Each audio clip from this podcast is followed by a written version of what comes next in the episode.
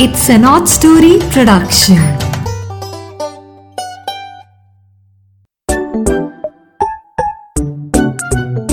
Hello दोस्तों, नीरा की नैया आपके लिए नई कहानी लेके फिर से हाजिर है क्योंकि थर्सडे आ रहा है। थर्सडे को हम अपनी नई कहानी अपलोड करते हैं। तो इस बार की कहानी का नाम है मेहरोली की बर्फ़ी। आप लोगों ने बच्चों, मेहरोली का नाम सुना हुआ है?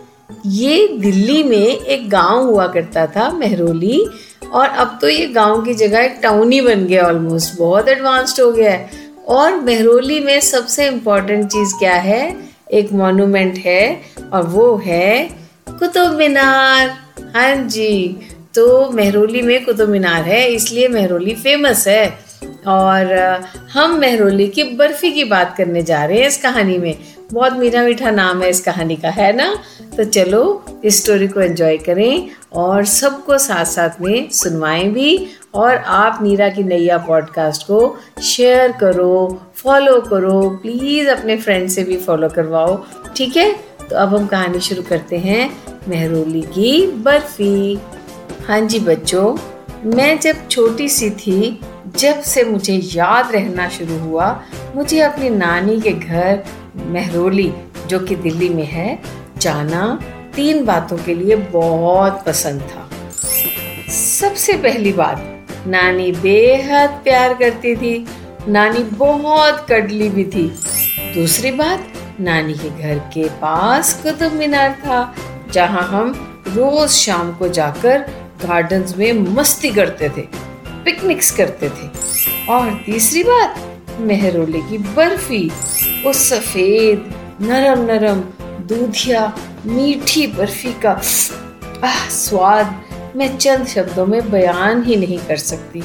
आज भी ख्यालों में उसको अपनी ज़ुबान पर भूलते हुए महसूस कर सकती अक्सर मैं मेहरोली पहुँचते ही बर्फ़ी खाने की रट लगा देती थी और नानी झट से मेरी शारदा मौसी को बाज़ार भेजकर उसे मंगवा देती थी। मैं उसके खाने में बिज़ी हो जाती थी तो बड़े लोग चैन से अपनी बातें करने लग जाते थे। एक बार का वाक्य सुना, क्या हुआ मेरे साथ बर्फ़ी के नाम पर? हुआ ये कि नानी के घर पहुँचते ही मैं भागकर उनसे लिपट गई। और खूब प्यार दुलार पाने लगी। कुछ देर बाद उनकी गोद से उतरते हुए मैंने देखा कि मेरी शारदा और स्वराज मासी के अलावा हमारे घर दूर के कुछ रिश्तेदार भी अपने परिवार के साथ पहले से ही विराजमान थे। शारदा मासी उनके लिए चाय सर्व कर रही थी और चाय के साथ समोसे और मोटी बूंदी के लड्डू भी टेबल पर पड़े थे। नानी ने मेरे मम्मी डैडी को भी चाय नाश्ता लेने के लिए इनवाइट किया। मुझसे भी बड़े प्यार, लाड भरे अंदाज से पूछा, और मेरी बेबी क्या खाएगी? समोसा या लड्डू?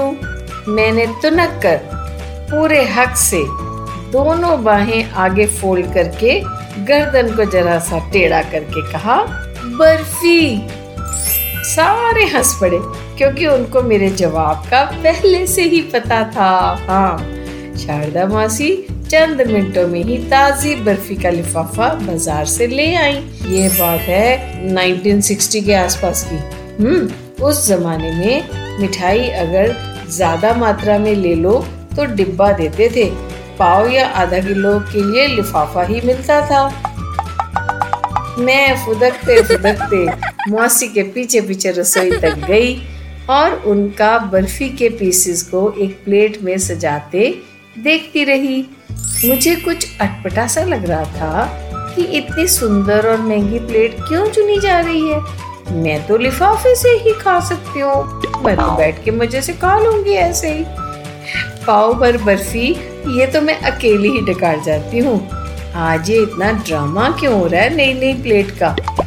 मुझसे रहा नहीं गया और मैंने मौसी से पूछा कि लिफाफे में क्यों नहीं दे देते हो मुझे? वो धीरे से फुसफुस आकर बोली, बेबी, देखा नहीं? अंदर गेस्ट भी आए हुए हैं। तो अच्छा नहीं ना लगेगा कि आप अकेले ही बैठकर सारी बर्फ़ी खाते रहोगे और किसी से पूछोगे नहीं? ऐसे समय में पहले सबको ऑफ़र ज़रूर करते हैं। फिर खुद खाते हैं। आप तो बहुत अच्छी बच्ची हो।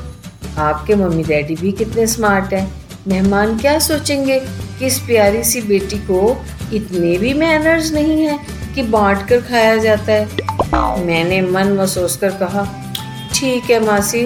और प्लेट छोटे छोटे चबी से हाथों से बैलेंस करते करते ड्राइंग रूम में लेकर पहुँच गई। फिर शुरू हुआ मेरा गुड मैनर्स दिखाने का राउंड मैं एक एक गेस्ट और बाकी घर वालों के पास जा रही थी। और प्लीज़ हैव सम कहती जा रही थी।